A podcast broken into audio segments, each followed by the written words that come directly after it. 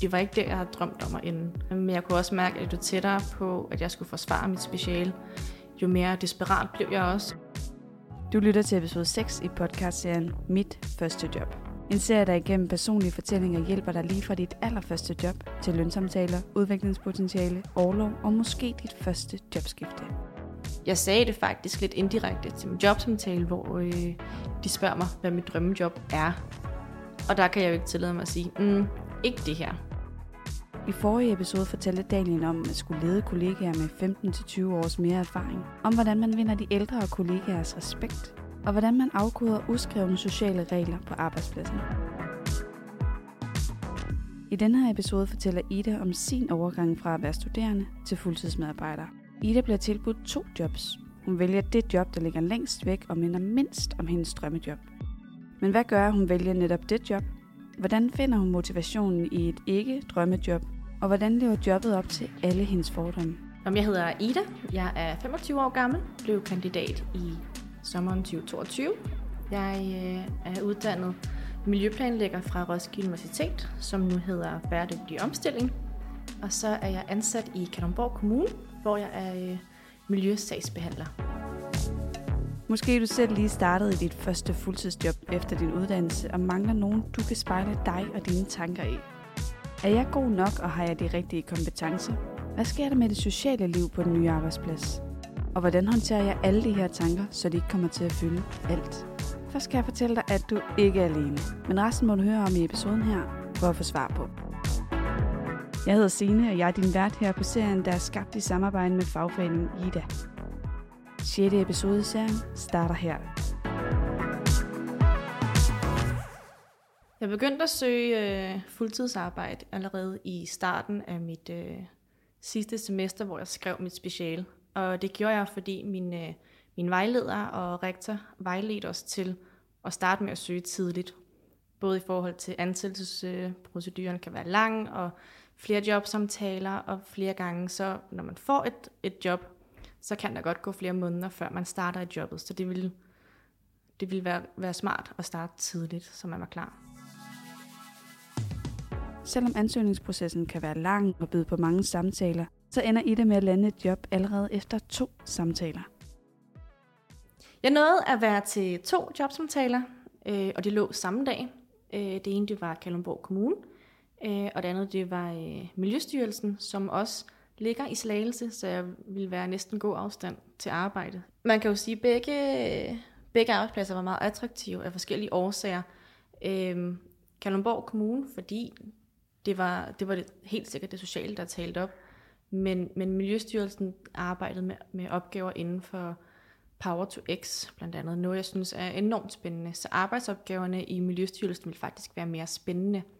Øh, men fordi jeg kunne mærke, at jeg ville ikke have det godt i Miljøstyrelsen. Øh, jeg ville ikke have den samme glæde ved at tage på arbejde, som jeg ville i Kalundborg Kommune, fordi kemien bare var der i Kalundborg. Men, øh, men jeg valgte Kalundborg som med start en måned efter. Så jeg havde lige en måned mellem studie og, og mit, mit nye job. Ida vælger at sige ja tak til jobbet hos Kalundborg Kommune. Og det gør hun på trods af, at hun har negative fordomme om kommunalansatte, og det er arbejde i en kommune. Under mit studie, der øh, faldt jeg mig ikke engang ind og søge studiejob i en kommune. Øh, jeg har altid vidst, at det var ikke det, jeg ville ende, så hvorfor skulle jeg søge der? Øh, om, det var nok også meget på grund af min fordomme omkring en kommunalansat, at det er de her gamle, sure mennesker, der ikke laver andet og drikke kaffe og skyde opgaverne væk og være 100 år om en opgave, som kunne klares på, på den halve tid. Jeg havde meget, meget negative øh, fordomme omkring en kommunalansat. Men nu har Ida altså valgt at give det en chance på trods af fordommene. Og det har hun særligt på baggrund af erfaringer fra tidligere jobs, hvor hun har lært, at det sociale er noget af det vigtigste i et job for hende. Øh, jeg, har, jeg har tidligere været i, i et arbejde, hvor jeg egentlig ikke havde det godt. Øh, socialt var det fint, øh, og det var, det var egentlig det, som holdt mig i gang og, og fik mig på arbejde. Øh, og det her med det sociale, det, det fungerer. Det har jeg bare taget med. Hvis man har det godt på arbejdet socialt, så går arbejdsdagene bare meget nemmere. Og, og lysten til at tage på arbejde, den er der rent faktisk. Bare selv hvis det ikke er, et job, man, man drømmer om, og et job, man, man synes er det fedeste. Så hvis man har nogle mennesker omkring sig, som man hygger sig med, og, og har, har det rart med, man skal bruge mange timer sammen med de her mennesker. Altså det er otte timer om dagen, fem dage om ugen. Der er det bare vigtigt, at man er et sted, hvor man har det rart. Og det, det var det, jeg vægtede højt. Jobbet i Kalundborg Kommune var dog ikke blandt hendes første ansøgninger. Ida så faktisk jobopslaget, da hun begyndte at udvide sin jobansøgning til jobs, hun egentlig ikke var interesseret i. Altså en slags ikke-drømmejobs. Jeg havde ikke decideret nogen forventning om at lande drømmejobbet som det første job. Man håber selvfølgelig altid, øh, men jeg kunne også mærke, at jo tættere på, at jeg skulle forsvare mit speciale, jo mere desperat blev jeg også, og begyndte også at søge ting, som jeg egentlig ikke var interesseret i. Men jeg tænkte, nu prøver jeg alligevel. Øh, og der var det blandt andet, jeg, øh, jeg søgte i Kalundborg Kommune. Det var ikke det, jeg havde drømt om at ende. Mit drømmejob, det var noget mere i stil med de ting, jeg har lavet under studiet, hvor vi har skrevet mange øh, rapporter og samarbejdet med virksomheder for at, at hjælpe dem med, med blandt andet bæredygtig omstilling. Og det var der, jeg følte, jeg var stærk, og der jeg følte, det var spændende og interessant, og jeg blev udfordret på flere forskellige måder, og jeg kunne godt lide det der med at arbejde meget øh, generalistisk og med mange forskellige emner, øh, og det følte jeg ikke lige, der var i en kommune, men alligevel så søgte jeg. Hendes ansøgning i kommunen ender med jobtilbuddet, som Ida siger ja til. Velvidende, at jobbet ikke indeholder hendes drømme arbejdsopgaver. Og netop de fremtidige arbejdsopgaver havde hun faktisk ret konkrete forventninger til. Mine forventninger til mine fremtidige arbejdsopgaver var, at jeg kunne bruge meget af min viden, og meget af min meget brede viden, øh, som jeg har, har, har skabt mig gennem min uddannelse, at den ville kunne blive brugt i, i for eksempel en konsulentverden, hvor man arbejder og samarbejder med, med forskellige virksomheder, som har forskellige problematikker, hvor at, at de forskellige øh, og alsidige arbejdsopgaver, jeg så ville have, var med til at, at gøre en forskel og skabe en værdi i, i erhvervslivet så man kunne, kunne mærke, at min viden, den bidrager, og jeg gør en forskel. Selvom jobbet ikke umiddelbart lever op til Idas forventninger, så ender jobbet med at kunne leve op til flere forventninger, end Ida først regner med. Men det kommer vi tilbage til senere i episoden. Først afslører Ida en forventning, der bliver indfriet med det samme, da hun vælger jobbet i Kalundborg over det job, der lå tæt på hendes hjem i Slagelse. Ja, jeg forventede godt, der var noget, noget transporttid, og jeg var også klar på at køre, håbede lidt, det var under en times kørsel hver vej. Øh, men fandt jeg det rigtige arbejde, så ville jeg ikke have noget imod at køre, lad os bare sige, to timer hver vej, fordi jeg ville føle, det var det værd. Nu er jeg jo bosat i Slagelse, så jeg har, altså jeg har i forvejen en bil og har haft det længe, så, så det er jo ikke fordi, at jeg ikke er vant til at køre langt for ting. Og det gør jeg gerne. Udover at være klar til at køre en times tid hver vej i bil, så er Ida også klar til at gå fra en hverdag med studiejob til en hverdag med 37 timers arbejdsuger. Jeg var ikke decideret nervøs for at skulle starte arbejde fuldtid. Øh, jeg brugte mine, mine skoleferier øh, på studiet øh, til at arbejde, og der var det 42 timers arbejdsuger, så jeg var vant til at give den gas, når jeg kunne. For mig så synes jeg, at 37 timers arbejdsuge lød meget lækker, og man har weekend. Så det var jo det var noget at så frem til faktisk. En anden ting, Ida også ser meget frem til, det er målene i hendes fuldtidsarbejde. Mål, som ikke er helt lige så tydelige i et fuldtidsarbejde som i studielivet, hvor processen og målene allerede er lagt for de studerende, der næsten følger samme rytme igennem systemet. Det, som, som adskiller sig fra studielivet og hvad kan man sige, fuldtidsarbejdet, det var det her med, under studiet, der havde man altid noget at se frem til, som jeg bachelor om så og så lang tid, og jeg er kandidat om så og så lang tid. Så man har et mål, øh, som er inden for en overkommelig fremtid og overskuelig fremtid. Men på arbejdsmarkedet, det her mål, det, det, ved jeg, det vidste jeg ikke, hvad var. Er det, er det min pension? Er det, er det min sommerferie? Er det en, en forfremmelse i fremtiden, som jeg ikke kunne forudse, mens jeg var studerende, eller mens jeg søgte mit arbejde? På arbejdsmarkedet er der ikke en fælles rytme for alle kollegaer. Ansvaret for din udvikling ligger hos dig selv, så sæt dig selv i førersædet. Lav et overblik over dine opgaver og motivation. Hvilke opgaver giver dig energi? Hvorfor giver de dig energi? Er det på grund af teamet, eller er det selve opgaven i sig selv? Og så videre. Og sæt dig tid af til at tracke din udvikling. For ja, som Ida siger, så venter der ikke nødvendigvis nye titler og karakterer som et bevis på din udvikling. Du kan også bede din chef om statusmøder, hvor I kan forventningsafstemme, og få gode råd til, hvordan du kan udvikle dig. Fagforeningen Ida tilbyder blandt andet arrangementer og webinarer om kompetenceudvikling og kurser. På trods af, at Ida, altså hende med det nye job i Kalundborg, synes, at målene i fuldtidsarbejdet kan være svært at definere lige nu, så glæder hun sig til at komme i gang med sit arbejde. Det, jeg glædede mig mest til ved at skulle arbejde fuldtid, det var selvfølgelig at, at komme ud og tjene penge i forhold til en SU. Øh, den kan man måske ikke løbe fra. Øh, men generelt bare, at alt det her, jeg har opbygget, øh, at det vil kunne blive brugt. Alle de her ting, man har tærpet, og emner, man har gået i dybden med, at, at det, nu ligger det på ryggraden, og nu kan jeg komme ud og vise, at det ikke har været spildt arbejde. Glæden og motivationen hos Ida er stor. Men uanset hvor stor glæden og motivationen er, så vil en ny hverdag nok altid byde på nye rammer, som kræver lidt tilvænding. Øh, noget af det mest udfordrende ved mit arbejde lige nu, det er tanken om, at det ikke er mit drømmejob, og det her med, at jeg ikke ser mig selv i, i den her jobstilling om 10 år for eksempel, eller om 5 år. Øh, jeg vil gerne. Jeg ved allerede nu, at jeg vil videre. Øh, så det, det er svært det her med, hvor meget skal jeg investere?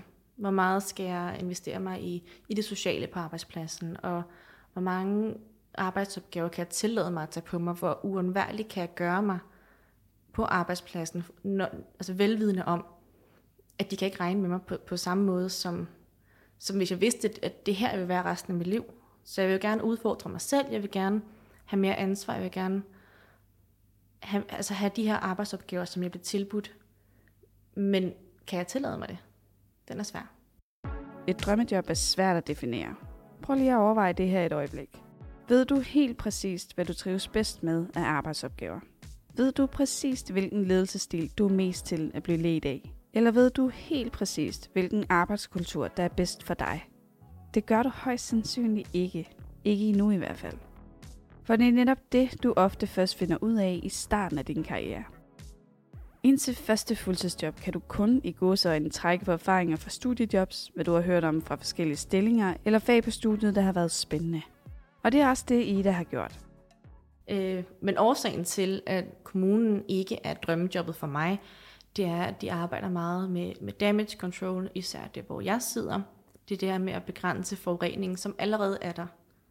Hvor jeg gerne vil over i noget konsulent lignende, hvor man ligesom forebygger, at de her forureninger sker, og arbejde mere med, ja, med det forebyggende arbejde. Det gode ved at kigge på såkaldte ikke-drømmejobs, altså det som Ida gør i sin jobsøgning, det er, at du udvider dit synsfelt. Måske kan områder, du slet ikke havde tænkt over, faktisk ende med at være ret fede. Og måske det er nogle helt andre opgaver eller faktorer, der ender med at være mere motiverende for dig. Et godt råd er i hvert fald at se din karriere som en lang læringsrejse, hvor de første 5-7 år af din karriere i høj grad handler om at finde dig til rette i dit arbejdsliv. Det er jo ikke fordi, det er en decideret hemmelighed, at, at øh, det ikke er mit drømmejob, jeg sidder med nu. Øh, jeg sagde det faktisk lidt indirekte til min jobsamtale, hvor øh, de spørger mig, hvad mit drømmejob er. Og der kan jeg jo ikke tillade mig at sige, mm, ikke det her. Øhm, men hvor jeg, hvor jeg forklarede, at jeg vil gerne arbejde med den bæredygtige omstilling. Jeg vil gerne være med til at lave en forskel, og virkelig altså noget, der kunne se og måles og mærkes, øh, hvor jeg fik at vide, det er det egentlig ikke her. Og så har jeg nogle, nogle få kollegaer, med mine tætte kollegaer, som også godt ved, at det ikke er her, jeg er for altid. Det er altid godt at være ærlig, også til jobsamtaler. Men overvej gerne, hvordan du fremstiller det. Hvis vi ser på det som en dating-situation, vil du gå på anden date med en person, der tydeligt fortæller dig, at du ikke er noget særligt for dem? Nej vel? Og det vil virksomheder heller ikke. Det er ofte urealistisk at lande et såkaldt drømmejob som det første job. Bare fordi det ikke er sikkert, at du selv ved, hvad det er endnu, og fordi nyuddannede er langt nede i hierarkiet på arbejdsmarkedet. Det er derfor en god idé at gå en smule ydmyg til værks. Så spørg nysgerrigt og positivt ind til jobbet, hvis du er i tvivl om, om det passer til dig, og have fokus på udviklingsmuligheder og retninger i jobbet. Der er mange, der starter i et job, der ikke lige sidder i skabet. Til gengæld får de nogle gode erfaringer og noget at skrive på CV'et. Og i Idas tilfælde får hun derudover også en del kilometer på motorvejene. I dag der har jeg 45 km til arbejde, og det passer meget fint med de her tre kvarter, som du tager i bil øh, og kører hver vej. Ida har længere til arbejde end de fleste. Ifølge en statistik, som fagforeningen Ida lavede i 2020. Den viser, at størstedelen af de spurgte max har 4 km til arbejde hver vej. Det mest udfordrende med, med den her kørsel til og fra arbejde, det er arbejdstiderne, fordi jeg rammer altid myldretrafikken hver dag. Øh, og nu arbejder jeg jo i Kalundborg, hvor vi har Novo Nordisk, Novozymes, Mærsk, alle de store. øh, og der er rigtig mange, der tager den samme vej som mig, samtidig som mig, hver dag. Men på trods af myldretid og trængsel på vejene, så er Ida positiv omkring den længere transporttid. Øh, jeg har aldrig rigtig tænkt over, at den her kørsel og på de her tre kvarter var noget problem. Øh, jeg kører hjemmefra klokken 4 minutter over syv, meget specifikt. Øh, har jeg beregnet det der, der er mindst trafik. Øh, og så er jeg hjemme igen omkring øh, kvart over fire om eftermiddagen. Øh, og altså, det, jeg føler, jeg har mere tid, fordi jeg har flere timer, hvor det er lyst, specielt om sommeren. Og det begrunder sig i, under mit studie, der arbejdede jeg i butik, så det vil sige, at jeg var tit og ofte hjemme omkring 19. Da den nye hverdag i Kalundborg for alvor går i gang for Ida, er det da heller ikke transporttiden i bilen, der fylder. I stedet mærker Ida, at hun begynder at sætte pres på sig selv. Hun vil gerne vise sit værd, og at det kan spildt en ansættelse på hende. Det her med at starte som, som fuldtidsansat, det var, det var nervepirrende, det var, det var spændende, det var skræmmende, alt sammen i, i en stor pærevælling. Rigtig, rigtig mange følelser, og man, man føler, at man skal præstere og vise, at okay, I har ikke spildt en ansat på at ansætte mig, en helt nyuddannet. Øh, så jeg kunne også godt mærke, der kom det her pres, jeg lagde på mig selv. Øh, og når jeg havde fri, så havde jeg egentlig ikke fri. Jeg ville gerne læse op på, på lovgivning. Jeg vil gerne læse op på de her forskellige emner, som jeg er inde på i, i hverdagene. Øh, så jeg gav mig aldrig rigtig helt tid, fordi jeg havde det her, den, her, den her træng til at præstere hele tiden, og ikke lave nogen fejl, og ikke spørge for meget om hjælp. Øh, selvom altså det gjorde jeg selvfølgelig, øh, for jeg vil hellere spørge en gang for meget end en gang for lidt, men jeg vil heller ikke være til gene. Hvis du har et godt forhold til din chef, så er det en rigtig god idé i sådan nogle situationer her at snakke med hende eller ham om forventninger. At få afklaret, hvad der forventes af dig, og hvornår du har præsteret tilstrækkeligt. Pres i en rimelig grad er nemlig ikke farligt. Pres kan være med til at udvikle os og få os til at præstere bedre. Men det kan også blive for meget, for så er det, at det kan gå hen og blive en stressbelastning. I Idas tilfælde tager presset desværre til, og efter tre måneders ansættelse begynder hun at få det dårligt. Det her pres, det blev, det blev mere og mere, og jeg kunne, jeg kunne ikke slappe af. Øh, det begyndte at påvirke humøret, og jeg kunne ikke sove ordentligt om natten. Øh, og jeg begyndte sådan at gå og være lidt, lidt utilpas fysisk også, og altså ved at besvime på, på køkkengulvet, og er ved at vælte foran chefen på arbejdet, hvor hun så øh, sender mig hjem, og jeg kontakter min læge. Øh, hun sagde, at jeg skulle sygemeldes i minimum 14 dage, fordi jeg er begyndt at få stress, og jeg skal til at tage det med ro, og jeg følte overhovedet ikke, at jeg havde tid til at tage det med ro, fordi jeg, altså, jeg er lige blevet ansat, jeg er lige, altså, de her tre måneders prøveperiode er lige overstået. Jeg skal ikke sygemelde mig nu med stress, jeg, øh, jeg skal vise, at jeg kan godt. Det er en god idé at sætte dig ind i, hvad stress er, så du kan vide, om du er ved at få det. Der er nemlig, som sagt, forskel på at være presset og stresset. Stress er kroppens naturlige reaktion på en belastning. Det kan være en fysisk eller psykisk belastning. Vi siger, at man har stress, når summen af belastninger overstiger ens ressourcer. Og det kan mærkes ved symptomer som indre uro, hjertebanken og koncentrationsbesvær. Jeg lagde, ikke, jeg lagde ikke selv mærke til, at jeg havde de her stresssymptomer. Jeg havde, altså, min læge, hun opdagede det. Øh, og jeg kan egentlig ikke huske så meget andet, fordi generelt var det en meget sløret periode, og jeg tænkte egentlig bare, nå, jamen det er fordi, der er så mange nye indtryk, og det er fordi, jeg laver så meget forskelligt, og jeg har meget om, om, ørerne. Så jeg tænkte ikke videre over, at, at det havde en, øh, en sammenhæng, det her med, hvad jeg lavede, og hvordan jeg ikke fungerede. Alt skulle stærkt hele tiden. Øh, jeg kunne ikke engang samle mig om at se en film eller en episode af en serie, uden at jeg også følte, at jeg skulle sidde enten med min telefon og ordne ting der, eller ordne vasketøj, eller stryge, eller eller andet. Jeg skulle hele tiden holde mig i gang for at holde det her aktivitetsniveau højt. Ida ender med at sygemelde sig i 14 dage, og det giver hende tid til at se og mærke, hvordan hun egentlig har haft det. 14 dages sygemelding gjorde faktisk, at jeg kunne se, okay, jeg har været rigtig, rigtig langt ude, og jeg kunne mærke, jeg kunne mærke, at humøret det blev, det blev bedre, og overskuddet blev bedre, og ja, det ramte en mur. Mens humøret og overskuddet langsomt begynder at vise sig fra sin bedre side, så går de 14 dage, og Ida skal tilbage på arbejdet igen. Når man kommer tilbage på arbejdet efter at have været sygemeldt med stress, så er det ikke unormalt, at man kommer til at opleve symptomerne igen i starten. Det sker, fordi kroppen husker, hvad den har oplevet, og minder dig om, at du ikke skal derhen igen. Derfor er det godt at starte langsomt op og ændre på de gamle rutiner, tanker og arbejdsgange. Det gør Ida også, da hun kommer tilbage på arbejde efter 14 dages sygemelding. Da jeg kommer tilbage fra min sygemelding, så tager jeg mig selv i at være, altså jeg bliver bedre til at spørge om hjælp, bliver blevet bedre til at sige, jeg forstår ikke det her, eller hvad så nu? Jeg, altså, jeg bliver bedre til ligesom at få den her grundforståelse for, altså det er okay at være ny. Vi har alle sammen været der. Og den eneste måde, vi kan blive bedre på, det er ved at spørge. Øh, og den, den hjælper mig rigtig meget. Netop det at spørge om kollegaers hjælp og acceptere, at man som ny ikke kan vide alt, det er nogle af de ting, Ida stadig husker sig selv på i dag. Det jeg gør nu for at undgå, at jeg kommer ud i samme situation i forhold til, til stress, det er, at jeg, det er okay at spørge om hjælp. Og det er okay, at ting tager lidt længere tid. Fordi jeg er stadig ny.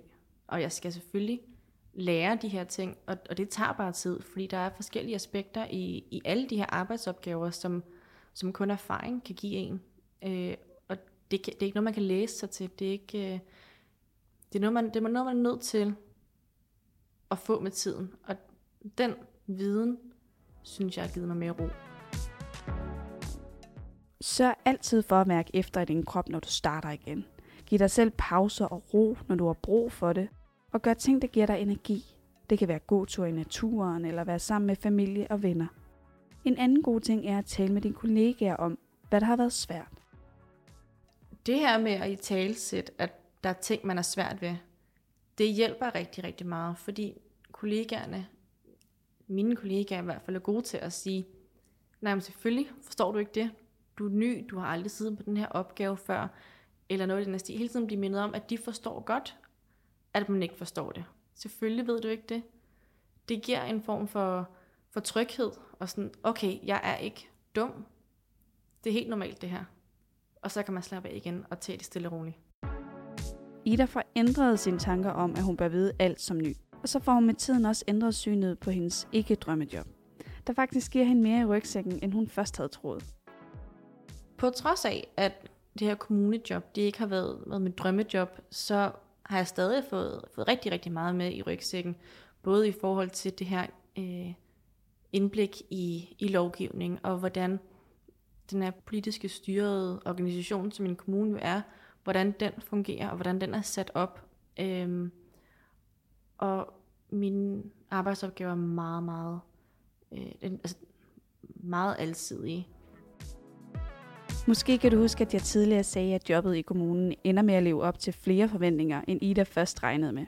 Alsidige opgaver var et af Idas ønsker, da hun i sin tid startede ansøgningsprocessen til sit første job. Et ønske, hun ikke regnede med, at jobbet i kommunen kunne indfri. Men de altid opgaver er ikke den eneste af Idas fordomme, der skal vise sig at være overraskende forkert. Så de fordomme, jeg havde om at arbejde i en kommune, de er overraskende forkerte. Jeg blev meget positivt overrasket over det her meget unge team, meget højt team. Der er flere med PhD'er. Der er, altså folk er meget, meget intelligente, øh, som sidder og egentlig brænder for de her forskellige emner, vi sidder og arbejder med. Og de er fuld af kompetencer, enormt øh, intelligente, og vil rent faktisk gerne deres arbejde. Og folk er friske, og de er klar på, på sjov space. Der, altså, der sker ting. Der, det er ikke de her kedelige, grå kontormus, som sidder bag en skærm. Udover at være positivt overrasket over teamet, kollegaerne og de altid opgaver, så finder Ida også ud af, at al den viden, hun får med jobbet i kommunen, faktisk er lige netop det, hun skal bruge som springbræt videre i sin ønskede karrierevej. Motivationen til at, at tage på arbejde hver dag, velvidende om, at det ikke er mit drømmejob. Det er ved, at jeg, jeg føler, at jeg får noget med hver dag, som jeg kan bruge fremadrettet. Øh, og viden, jeg kan, jeg kan have med på, på fremtidige jobs, fordi det giver bare rigtig god mening, for mig i hvert fald, at vide, hvordan en, en kommune arbejder, fordi mange ting skal gennem en kommune. Øhm, så jeg, altså jeg fokuserer meget på det her med, at jeg skaber et rigtig godt fundament, et rigtig godt, altså rigtig godt øh, vidensfundament, som jeg kan bruge videre hen til, til et øh, springbræt til mit næste arbejde, som forhåbentlig bliver mit drømmearbejde. Uanset hvor næste arbejde kommer til at ligge i landet, så ved Ida lige præcis, hvordan hun får det bedste ud af sin køretur til og fra arbejde. Og det gælder også turen på 45 km mod Kalumborg. Jamen, når klokken er 7.04, så sætter jeg mig ud i min bil. Øh, jeg har taget min, min monster med, øh, som jeg godt kan lide at drikke om morgenen, i stedet for min øh, kaffe. Og så sætter jeg min podcast på. Lytter til vanvittige verdenshistorier, som tager ja, nogle gange 20 minutter, men nogle gange lidt over en time, så det passer sådan cirka med, med et afsnit hver vej, for at få tiden til at gå lidt og slappe lidt af, og gøre mig klar til dagens strabasser. Bilture kan udnyttes positivt på mange forskellige måder. Nogle kan lide at bruge tiden i bilen på telefonmøder, og andre, som for eksempel Ida, bruger køretiden til at give mental plads til overgangen mellem arbejdstid og fritid. Når jeg kører hjem fra arbejde, så synes jeg, det, det er meget rart, at man lige har den her lille køretur til ligesom at, at falde ned igen og, og slappe af og ligesom fjerne den her jeg er på maske, hvis man kan kalde det det, at falde ned, så man kan komme hjem og slappe af og, og nyde sin fritid. Udover at nyde fritiden, så nyder Ida også at have et fuldtidsarbejde, hvor hun kan bidrage og gøre en forskel. Det fede ved, ved at arbejde fuldtid, det er, at de her ønsker, man egentlig havde under studiet, det her med at gøre en forskel og bidrage, den bliver indfriet. Og så kan vi heller ikke komme udenom, at nu tjener vi rigtig penge. Og det er rart. En anden rar ting er, at Ida er blevet rigtig glad for det job, der ellers ikke lød helt så interessant, da hun søgte det. Jeg, jeg er glad for, hvor jeg er i dag. Jeg har det rigtig godt, specielt socialt. Jeg, jeg vågner ikke op og tænker, åh, jeg skal på arbejde. Øh, jeg vågner heller ikke op og tænker, yay, arbejde. Men jeg vågner op og tænker, nå, så tager jeg på arbejde. Og det er egentlig okay. Øh, jeg hygger mig, når jeg er på arbejde. Øh, frokostpauserne, øh, snakken ved kaffemaskinen. Jeg har, jeg har det rigtig godt, hvor jeg er nu. Er du, ligesom Ida, startede i et job, der på papiret ikke er drømmen, så deler Ida et godt råd med dig her, som du kan tage med videre i din karrierevej. Mit råd til andre, som, som ligesom mig, er i et, starter i et arbejde, som ikke er drømmearbejdet, og et, job, de måske ikke havde set sig selv i. Få det bedste ud af det, hver job har, har øh, sine fordele, som man kan tage med, og, og værktøjer, du kan smide i rygsækken, som du kan bruge på dit næste arbejde, eller privat. Alt sammen. Altså alle jobs har et eller andet af værdi. Noget andet, der også har værdi, det er at lære at stoppe op, før stress og eventuel sygemelding melder sin ankomst. Måske har du, ligesom Ida, en tendens til at køre dig selv ret hårdt på arbejdet og særligt i starten af en ny ansættelse. Hvis du har det, så deler Ida sin bedste råd om det her. Nogle af de råd, der desværre ofte står lysende klart, når du har kørt den for langt. Det bedste råd, jeg har til, til folk, som, som kører sig selv alt for hårdt i starten og presser sig selv, øh, det er lyt til det omkring dig. De opdager tit og ofte dine symptomer, før du selv gør. Øhm, tag en pause sikre dig, at du har nogle, nogle fri weekender, fordi en fri weekend, den gør underværker. Øh, og snak med det omkring dig. Det hjælper mere, end du tror. Sådan her slutter sidste episode i sæson 1 af mit første job. Vi håber, serien har fået dig til at føle, at du ikke er alene. Og vi håber, den har givet dig idéer til, hvordan du kan være med til at skabe en god start i dit første job. Podcastserien er produceret af Apple Podcast Production. Jeg er din vært, Signe Ladegaard. Tak fordi du lyttede.